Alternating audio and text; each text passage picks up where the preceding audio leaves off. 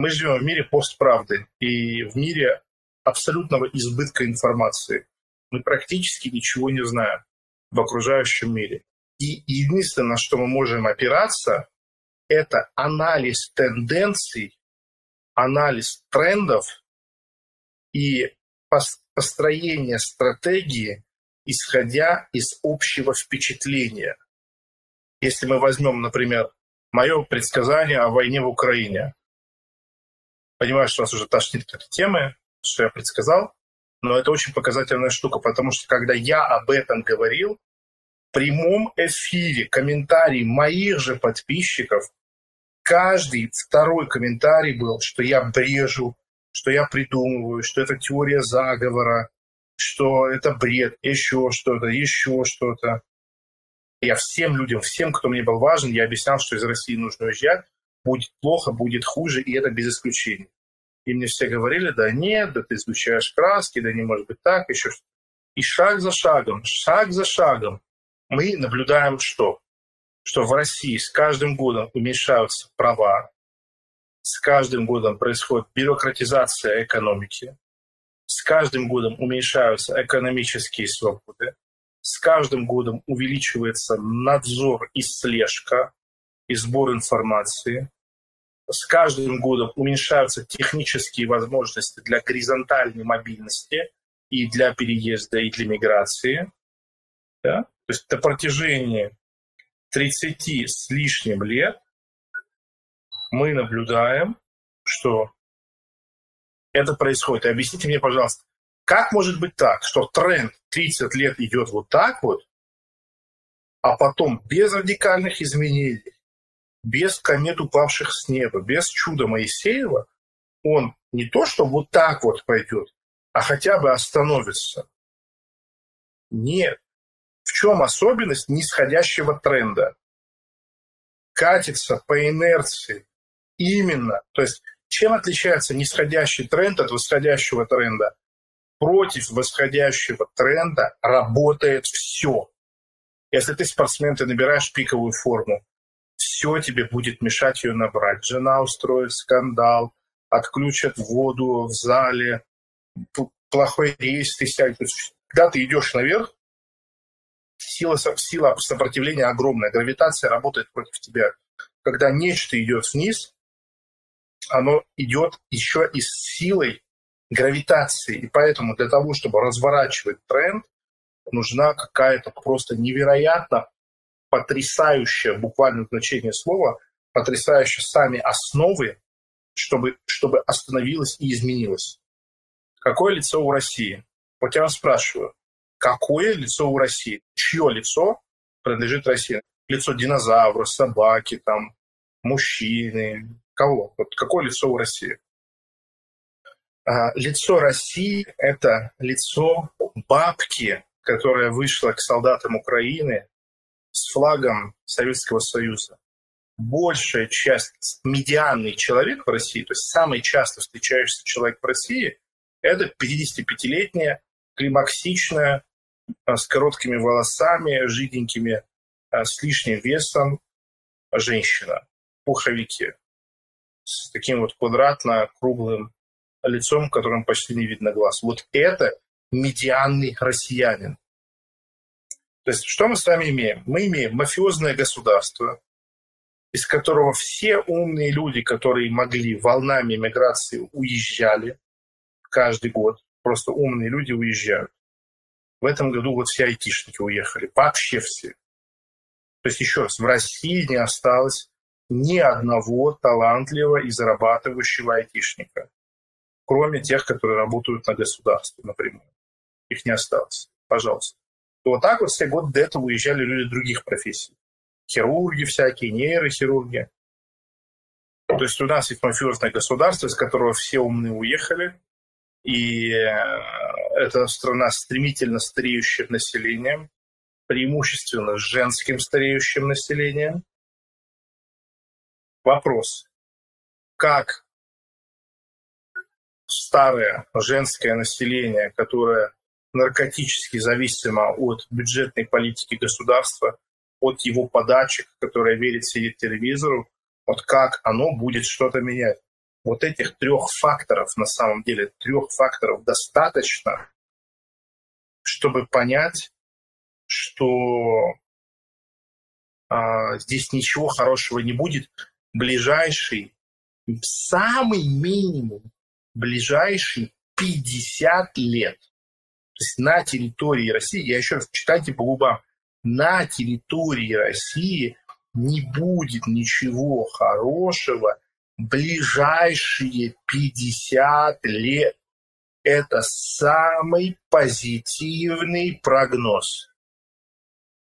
Люди на самом деле вообще не понимают, насколько Россия – это пропитанная бандитизмом страна. Вот только когда ты начинаешь в России делать любое дело, ты понимаешь, как много в России завязано на примитивном бандитизме когда начальник ГИБДД какого-то старого Краснодарского района, у него в доме золотые унитазы, замначальника.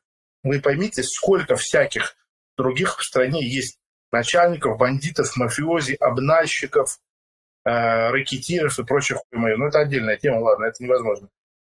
В России очень много факторов силы, которые соревнуются за тем, чтобы тратить и в рот, и в жопу населения, и территорию этой многострадальной страны допустим, все факторы грубой силы исчезли. Не принимают участие ни в каких политических процессах. И вот молодые люди с красивыми лицами, с горящими глазами получают доступ к абсолютно реальной политической жизни. То есть проводятся первые честные, открытые демократические выборы все каналы, все газеты пестрят разнообразным подходом. То есть нету никакого там центрального первого канала, ничего вот этого нету. Представили, да? Вопрос. Кто побеждает на первых выборах? Вот проводятся первые открытые, суперчестные демократические выборы прекрасной России будущего, в которой нету олигархов, нету бандитов, нету мафии, нету чекистов. Правильно. Первый же ты правильный. Коммунисты.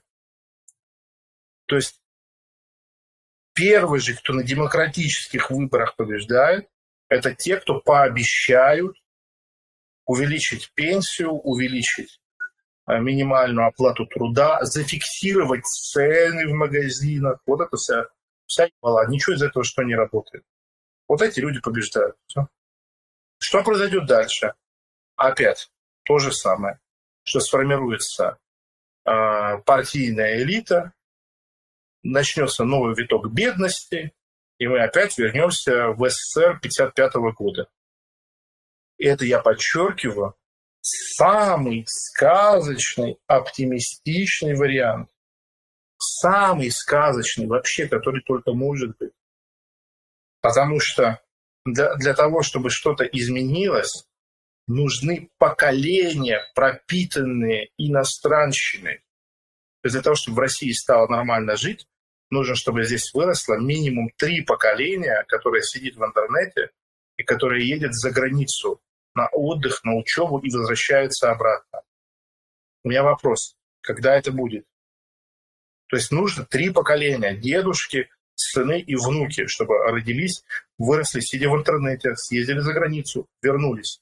Почему такое не произойдет? Потому что тот, кто уезжает из России, уже не возвращается в бордер не возвращается. То есть, например, как облагораживаться на, начала Россия с 2006 года по 2011. Огромное количество людей начало ездить в Турцию, в Европу, в Америку, в Азию, возвращаться, просто охвать от того, насколько плохо у нас все обустроено и требовать более лучшего обустройства. То есть, когда люди с более высокими требованиями приходят в среду, с менее высокими требованиями, и у них есть возможность выражать свои пожелания, начинается рост и развитие социума. То есть человек съездил в Европу, посидел в хорошем кафе, за 500 рублей наелся до пуза, сидит и не может понять, почему у нас в России в ресторане за 5000 рублей как-то вот так вот посредственно ешь. Он, приезжая в Россию, он перестает ходить в рестораны, рестораны начинают терпеть убытки, глава ресторана чешет репу, пытается придумать, как сделать так, чтобы клиент вернулся. Те рестораторы, которые не догадываются, банкротятся и закрываются. Те, которые догадались, что нужно делать лучше цены, лучше вкус, они выживают. Естественный отбор, экономические процессы. То есть все облагораживание социума, которое может произойти, оно происходит благодаря экономическим процессам, когда потребитель повышает свою планку, улучшает свой вкус и начинает бойкотировать низкий уровень. Все. Статистика страшная. 80% россиян не имеют загранпаспорта. 70% россиян ни разу в жизни не выезжали за пределы своего города, не то чтобы в соседнюю страну. Что такое поколение? Сколько поколений? Сколько это поколение? Поколение – это 28 лет. То есть если прямо сейчас те, кому 25-30 лет, начнут делать детей, которые вырастут в нормальной среде, пропитываясь благами окружающей цивилизации, в таком случае нам нужно три поколения. Минимум три поколения. Люди не понимают, насколько этнические и социальные процессы, они инертные, они чудовищно инертные. То есть это, это просто дурка на насколько они инертные. То есть и в этом состоит мудрость человека. Не подставляйся под волну. Если ты хочешь на планете Земля жить хорошо, вовремя определяй тренд, вот в котором месте ты находишься, и вали на.